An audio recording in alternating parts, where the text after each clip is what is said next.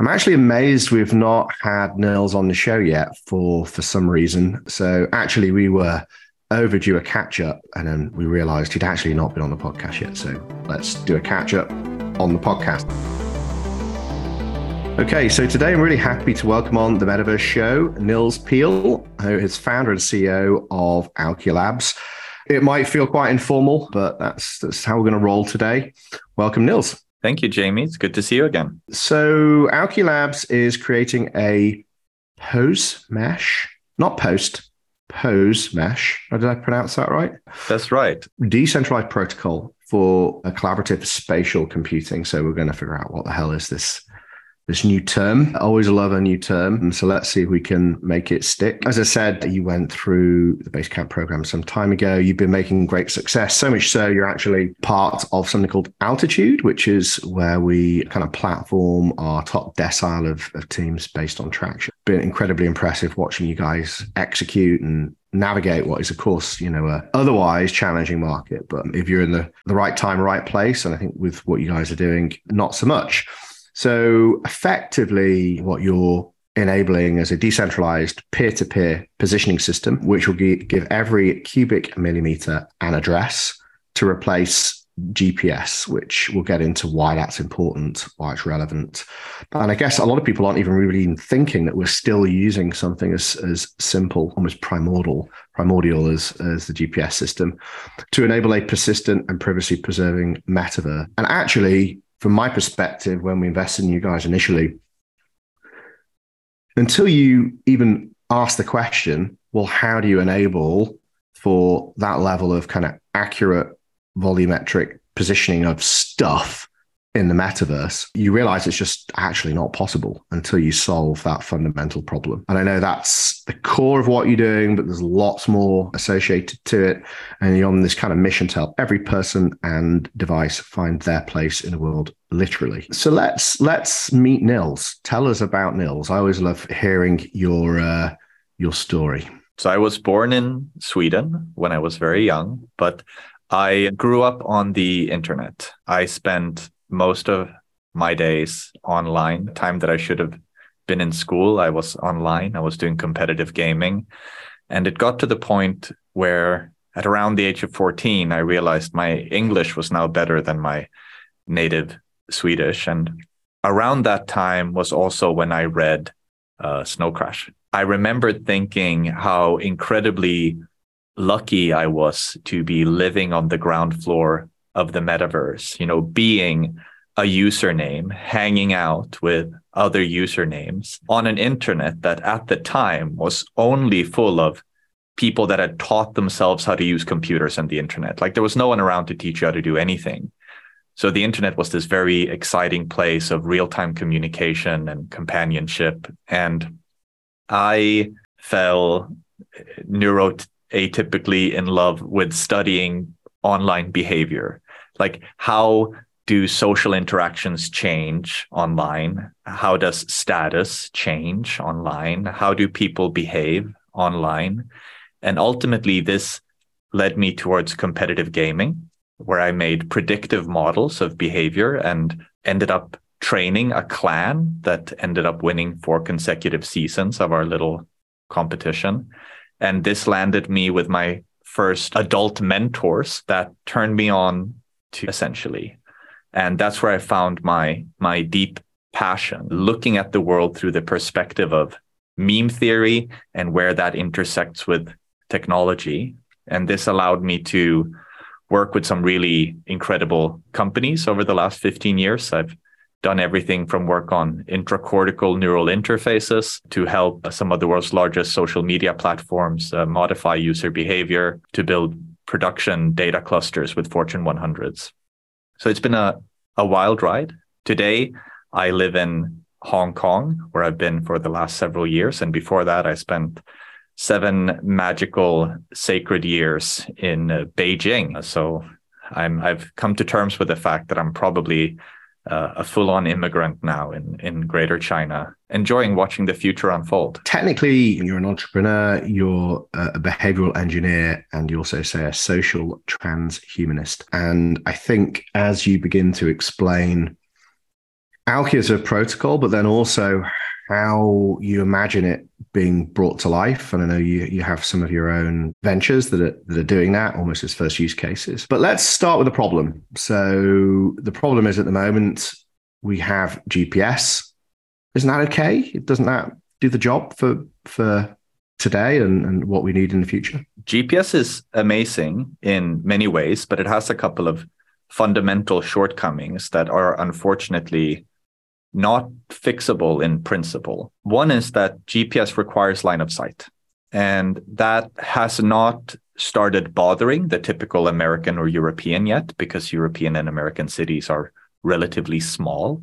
But in larger urban environments that are better understood vertically than horizontally, uh, you can't get line of sight to satellites. And the accuracy is already quite poor in a place like Beijing and uh, in a place like Hong Kong.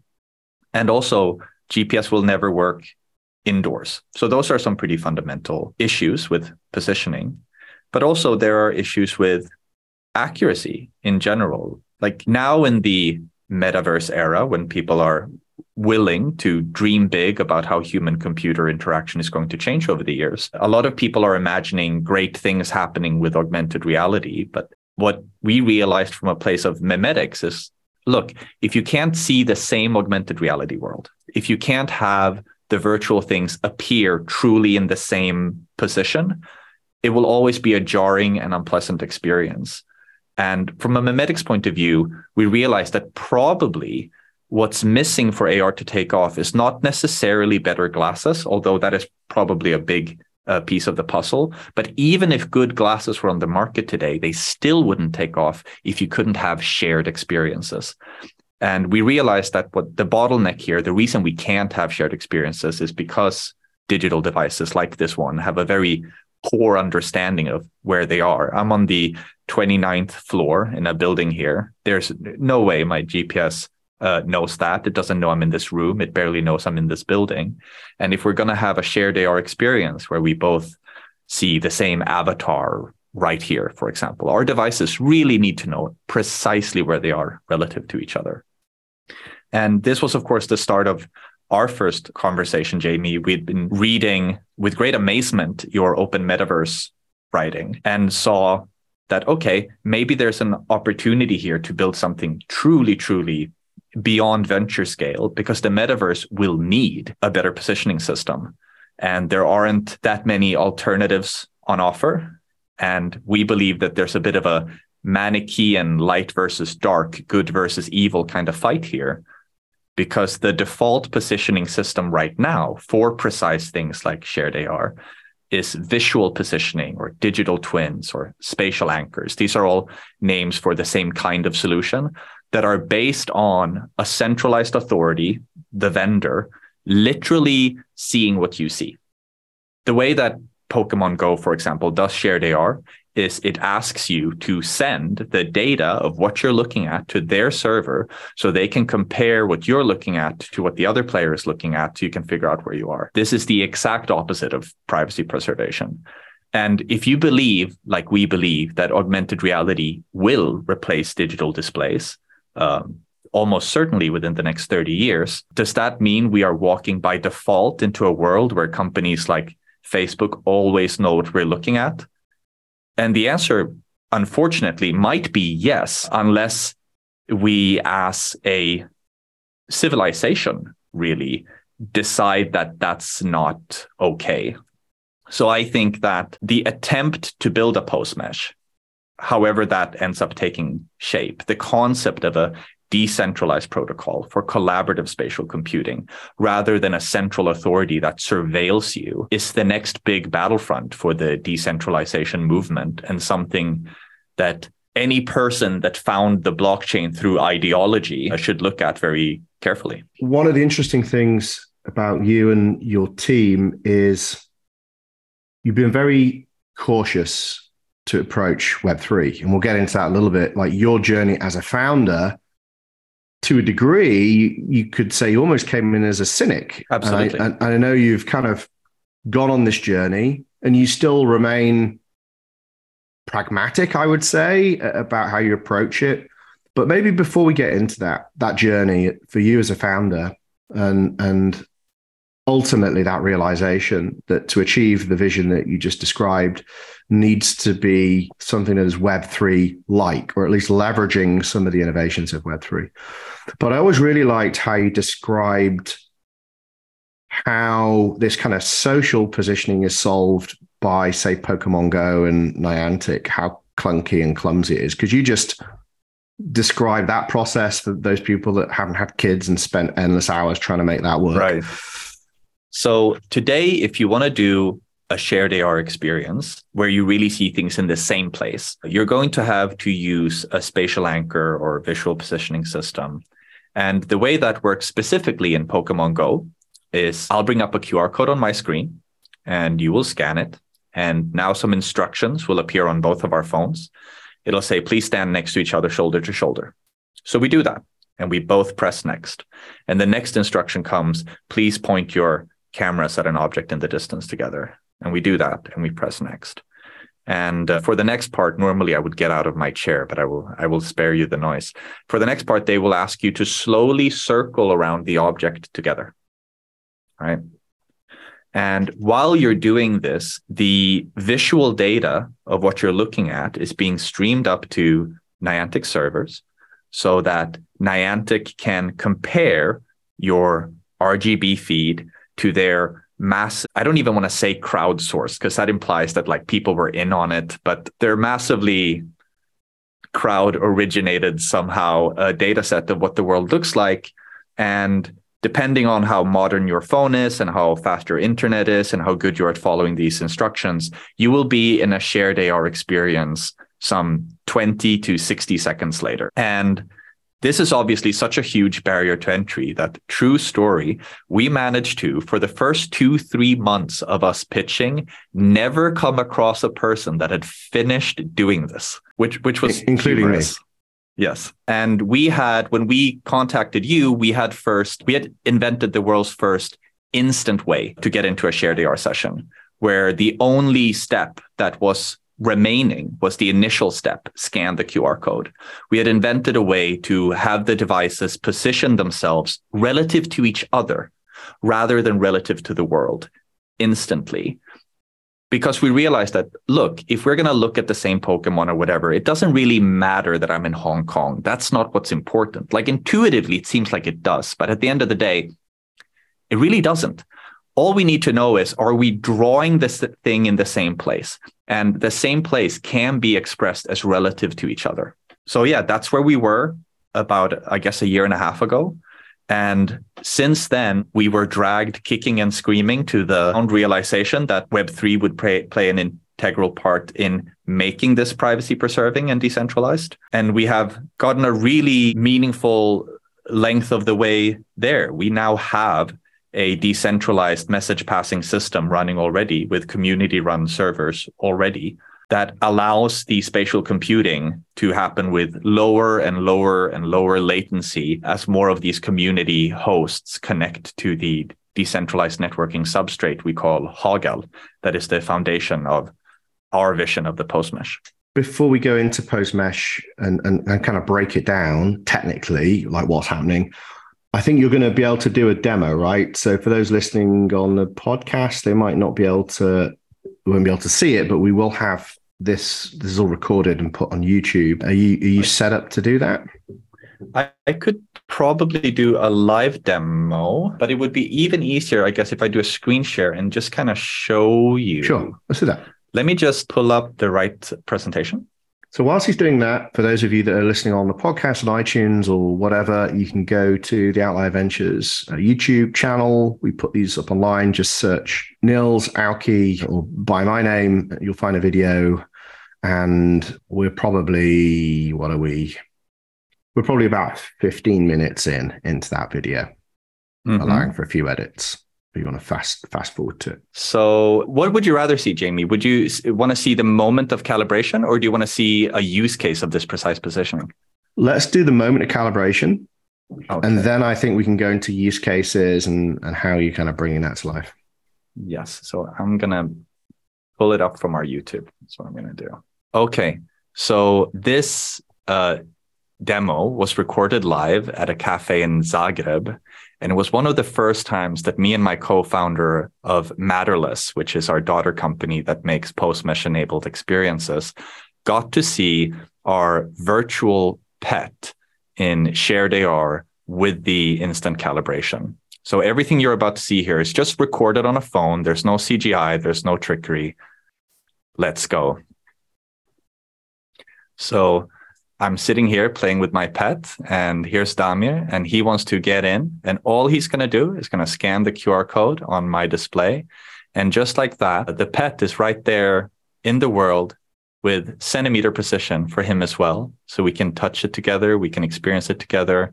And when you can see these augmented reality things in the same place at the same time, they immediately feel so much more real. I am not ashamed to cry that both Damir and I cried a few tears after this moment. It was an amazing triumph to actually have it work and to uh, capture it on video like this. No bullshit, no CGI. This is the thing this is what the pose mesh enables. How does that scale? So let's say there's a social object. How many people could simultaneously watch that? Um, well, maybe interact with it is one thing because I know they're interactive, and then maybe the next layer out is is just observe. So scalability is a very multifaceted question. I could answer both thousands and dozens to that question. And it depends on what you mean by, by scalability. When the devices want to communicate things about the world to each other. And they're doing that several times a second. If you have eight participants in a session, for example, each device, let's say that they do 20 updates per second, each device is going to send 20 updates per second, and the relay is going to receive those. But the relay also has to send every message to eight minus one participants. So you get, you know, this massive bottleneck if you're trying to update everybody on what you're doing. But if you're just consuming something, like if you're just watching a content, like a concert, or you're you're consuming something, you don't necessarily even have to be on the same pose mesh server. You don't have to be sharing information with each other. So it depends on what kind of experience you want to make. The positioning is kind of orthogonal to the networking, and how scalable the networking is is dependent on what kind of solution you're trying to build. I don't know which demo you were going to show, but I remember the one with the cars, right? And that's like you're yeah, playing a socially interactive game. I can't remember how many mm-hmm. players it was, but it was a handful of players, I think, right? With racing a car, social AR objects around a track, real time. My favorite demo of this is this one, if I if I could share this one with you, a video I'm I'm I'm I'm very pleased with. This was also shot in Zagreb the the same summer. This is just a little bit of a preamble of me explaining that there's you know nothing in my sleeve, this kind of thing. And I start up another app made by Matterless, this racing game, made with the ConjureKit SDK. So here I'm playing. I've started playing. If you see, there's a little car there, and I'm going to expose my QR code and the camera that's recording, which is a phone, gets calibrated in. Right. So, and then Damir is going to calibrate in. So now the camera can see the car. It can see Damir's car when he spawns in as well. So these are three devices playing together. No bullshit, no CGI. This is the real deal. Be proud moment of this as well. You can look for the ConjureKit live demo. And now we have several dozen people making experiences like this with our SDK. And we're also releasing some products of our own, focusing on retail, which is something we're very excited about. Let's jump to the retail one, then we can be done with videos because I think it just shows the, the breadth, right? These, these are all very fun. I mean, I, I would dare anybody to not be impressed by you know what what we've just seen but then if you think about that in a retail and a commerce perspective might look a bit drier but I think no no less uh, as transformational. So maybe we, we show that retail use case, and then and then we can go into a little bit more about technically what's happening there, of um, course, and, and and what what could that mean moving forward. So a little preamble for retail, as I'm as I know, Outlier knows, e-commerce has been eating physical retail's lunch for the last two decades, and I think a lot of that comes down to e-commerce having three particular features, three powers that can't be replicated in physical retail. One is e-commerce just has superior discovery. the the way that you get exposed to new products and things that you might potentially buy is way better online than in a physical store because discovery in a physical store ultimately means how many products can be at eye level and how long can we make you walk through the store. Like this is a very brute force approach to discovery and not a great way to get exposed to new things. So that's a huge benefit that e-commerce has right? And the other is search right? If you're if you are a mission driven shopper and you know what you're looking for but you don't know where where to find it you have two options. You either have a awkward social interaction with a retail worker that is not super happy to talk to you and you're not super happy to talk to them or you walk around aimlessly but with your male pride intact while you look for the wasabi green peas that your wife asked for right? Anytime that's we, assuming that that person can even help you find it anyway right? Because yeah. And you know, in in my home country of Sweden, the typical wage for a grocery store worker is fifteen dollars an hour. So, you know, quick napkin calculation shows that every time old Betty goes to ask a question of the staff, you know, that costs them something on the order of 30 cents. So it's a, a, search is a painful interaction for both the shopper and the physical retailer. And of course e-commerce just dominates this because you just type in what you're looking for and it'll tell you where it is in e-commerce. It'll take you there. And the third thing that e-commerce can do that physical retail can't do is personalization. Even though you and i have very different interests we will see exactly the same offers when we go into tesco's. And this is again a very uh, brute force approach. So what we realized is that augmented reality makes it possible for physical retailers to get these three things into physical retail. And let's have a little seeing is believing moment here. I'm going to share my screen again. You probably don't get the audio of these. So I'm just going to talk over it. But this is my colleague Neil, who's our head of product for retail. And this is in a grocery store in Hong Kong where we shot this guerrilla marketing video. We just snuck in here and set up, set up the system while, while we were in there. It's so easy to set up. Neil scans in through a QR code that gives him his uh, position on the pose mesh. And he's looking to shop for bolognese tonight.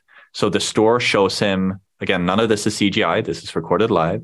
Shows him where the different products that he might want to buy are, and even gives him uh, recommendations in white you know, maybe you should get some Parmesan for your bolognese. And uh, yeah, I just want to stress again that we snuck into this store and set this system up in a matter of minutes. So the, these guys are not actually a, a, customer. They are just in our office building. So we snuck down there to record this video. But what's, what's great uh, with this system is that it's easy enough to set up that the store personnel can do it themselves. And it doesn't involve a digital twin of the store. It doesn't involve us having a copy of where all the items are. We don't get any of the sensitive data. We just really give you this nice empty canvas where you can own your own virtual real estate actually because we are the positioning protocol. We we make it possible. And you can have better discovery better search. You can have personalizations. So every customer walking into the store can have in my opinion the best parts of e-commerce while still retaining the best parts of of Go retail and as soon as we started showing the demo videos for this, demand started popping off. And I think we are hopefully on track to have our first 2,000 retail locations up and running before the end of summer. So I'm, I'm really excited. Oh, very cool. Well, that's uh, some good news, some alpha drop. Let's talk about what's technically happening here at a protocol level. Let's talk about your journey as a founder in understanding the applicability or relevancy of Web3 and the Web3 stack to solving that problem? In 2019, I had just left a company where I was the director of data. I was helping figure out why people do the things they do. Didn't get along with that company, wanted to do something very, very new. And I gave in to my passion of Warhammer. And I wanted to make an augmented reality tool for tabletop gaming, which I thought was a brilliant idea at the time, and I still do today. But I ran into the difficulty, you know, you alluded to this, most people, including me, don't realize the limitations of the GPS. When we released the first version of our product, the player said, look, I need to be able to see what the other guy is seeing, or I can't trust that he's not cheating. If he's going to be making measurements, I need to see them. It's like, okay, so now we need to have shared AR with millimeter precision so that the super hardcore Warhammer players that care enough about this to give us 30 bucks for a virtual measuring tape can see each other's measure- measurements and realized, oh my God, there's no technology for this. There's, and we can't do like spatial anchors because what? Every time we make a measurement, we're going to do this one minute physical dance to get calibrated, like completely untenable.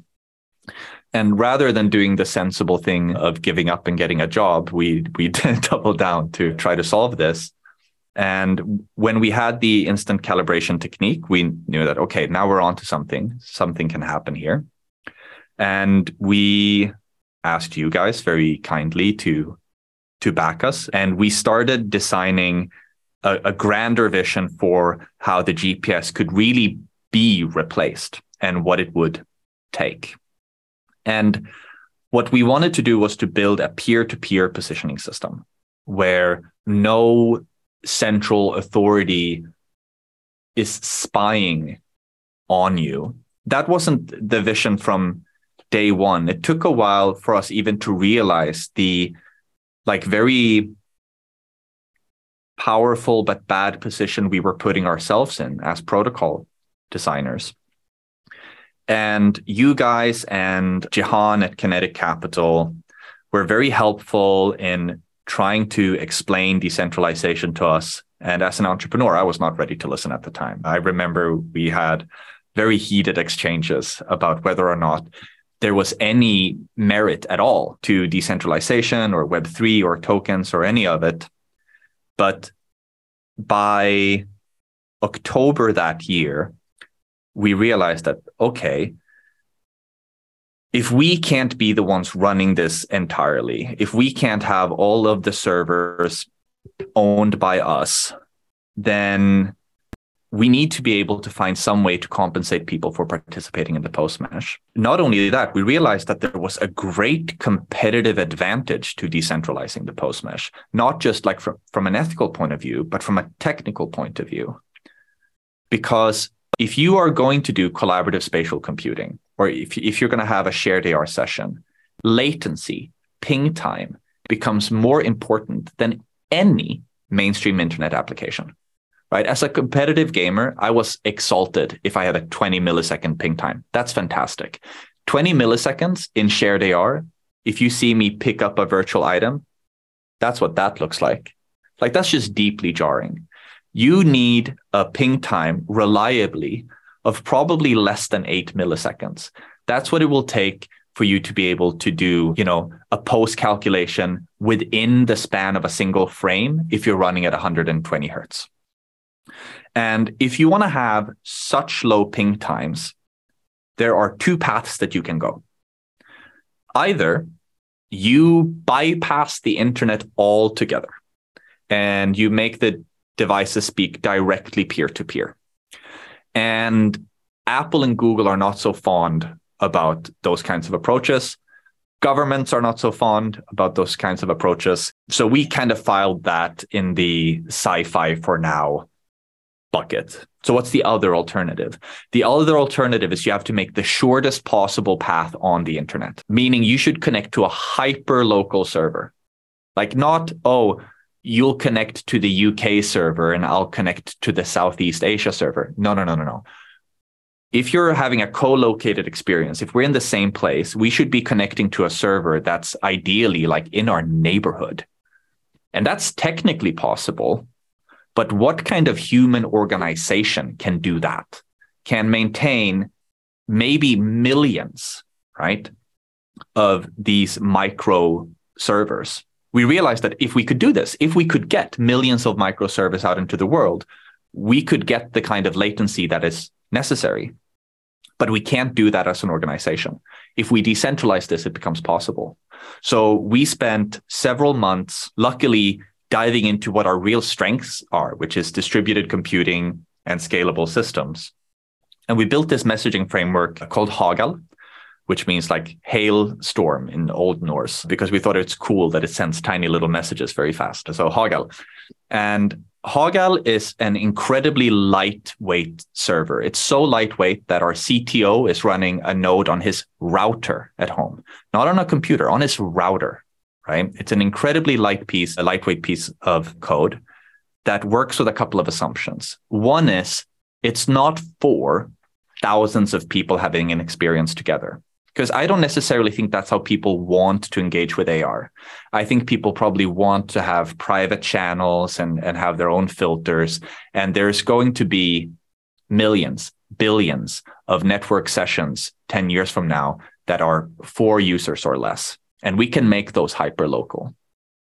And it doesn't require any like specific hardware. This can run on ubiquitous computing, like things we have at home. It can run on your router. It can run on your smart TV. It can run on your laptop while you're working. And we can, in that way, increase the utilization rate of all of this compute that's already out in the world, right? Do for compute what Airbnb did for apartments, while simultaneously providing essentially the lowest theoretically possible ping time that you could get on the internet. And when we saw that light, it was like I had to, as we say in Swedish, crawl to the cross and admit that I had given Web3 an unfair shake and I had to swallow my pride and start designing the tokenomics for building a decentralized pose mesh and haven't looked back since. I think now you know, potentially about to contribute very significantly to that Web3 technology stack as well. So let's let's just talk about the term pose mesh. Why that? What does it mean? I know given given the thought that you put into memetics, that that would have either it came to you instantly or you've you've ground that away over several sessions. So so why that? What does it mean? Taking everything that you've just described into account, what will this enable in the short, mid to long term? Pose mesh, uh, it's the latter. It took a long time to to find the right word for this. And I want to stress that like it's not our brand, it's not our trademark. We're not trying to own it. We're trying to bring this concept, this type of solution into the public consciousness. And by all means, compete with us, build a better pose mesh if you can, because the world genuinely needs one. But pose mesh is made up of two words pose, which is the technical term for something's position and orientation, like its rotation. So not just where is it at XYZ, but where is it facing, which is a very important part of doing things like shared AR. And mesh, of course, which we felt captured the decentralized nature of the network. Technically, it's polycentrically decentralized, meaning it's not an evenly distributed mesh. It goes through these hyper local message relays. So it's it's polycentrically decentralized. And we felt that once you know what a pose is and you know what a mesh network is, you'll remember what a pose mesh is. A pose mesh is a network of devices that are trying to calculate their pose that are doing so collaboratively. That's what a, a pose mesh is. We're building, in our opinion, the first one. If someone's been building something like this before us, we'd be super excited to learn more about it. And again, it's not our trademark. We're not trying to own it. We hope that this will be a word in the public consciousness, the same way that blockchain is a word. A pose mesh is something that we should really hope gets built and succeeds because otherwise it seems like the only alternative is uh, Mark Zuckerberg knowing what we're looking at at all times. And even though I'm sure he's a nice guy, I prefer to be the only one looking at my wife at home. So thanks for that explanation. Everyone's kind of looking at Apple and Apple glasses as the breakthrough moment for AR, for AR to mainstream. But actually, you could make the argument it's something like this, something like Pose Mesh, which would actually catalyze the developer community to begin to be able to make social experiences. Because ultimately it's the content and the experience that draws people in. It's why you know social apps have that kind of exponential growth. It's the thing that sucks people into adopt new technologies. This likely could could be it right? Even in advance of being able to have that somehow strapped to your face. But in theory, everyone's quite comfortable with their phone. The phone is more than capable of providing some brilliant experiences. I mean, I guess you feel the same, right? I obviously believe that AR glasses will replace displays eventually, but I don't think that AR glasses is a sufficient condition for AR to take off. I believe that AR will never take off before it becomes something that you can experience together because quite frankly it it feels weird to be the only one inside of a, an experience. It doesn't feel great touching your virtual pet if no one else can see it. Even if Apple released a pair of preposterously lightweight AR glasses tomorrow and they're so stylish and so beautiful and they're 50 bucks each I still don't think AR would take off until you have solved.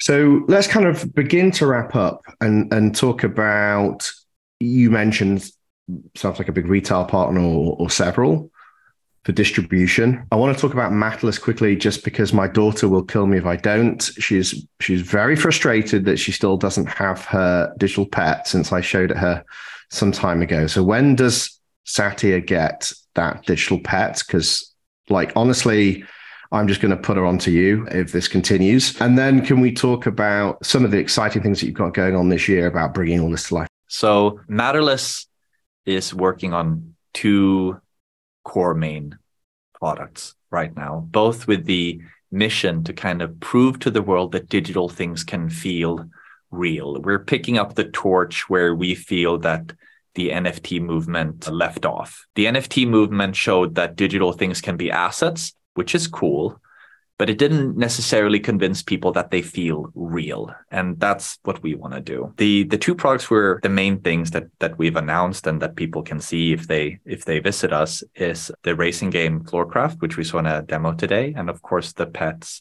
Incos, short for incorporeals, as we also saw in the demos today.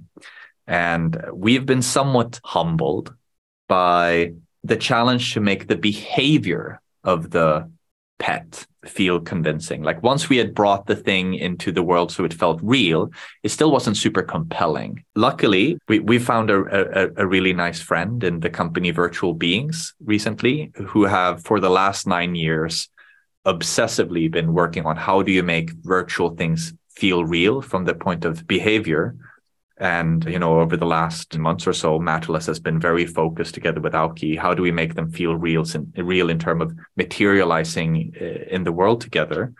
And uh, just the other day, I got to try the, or try is a strong word.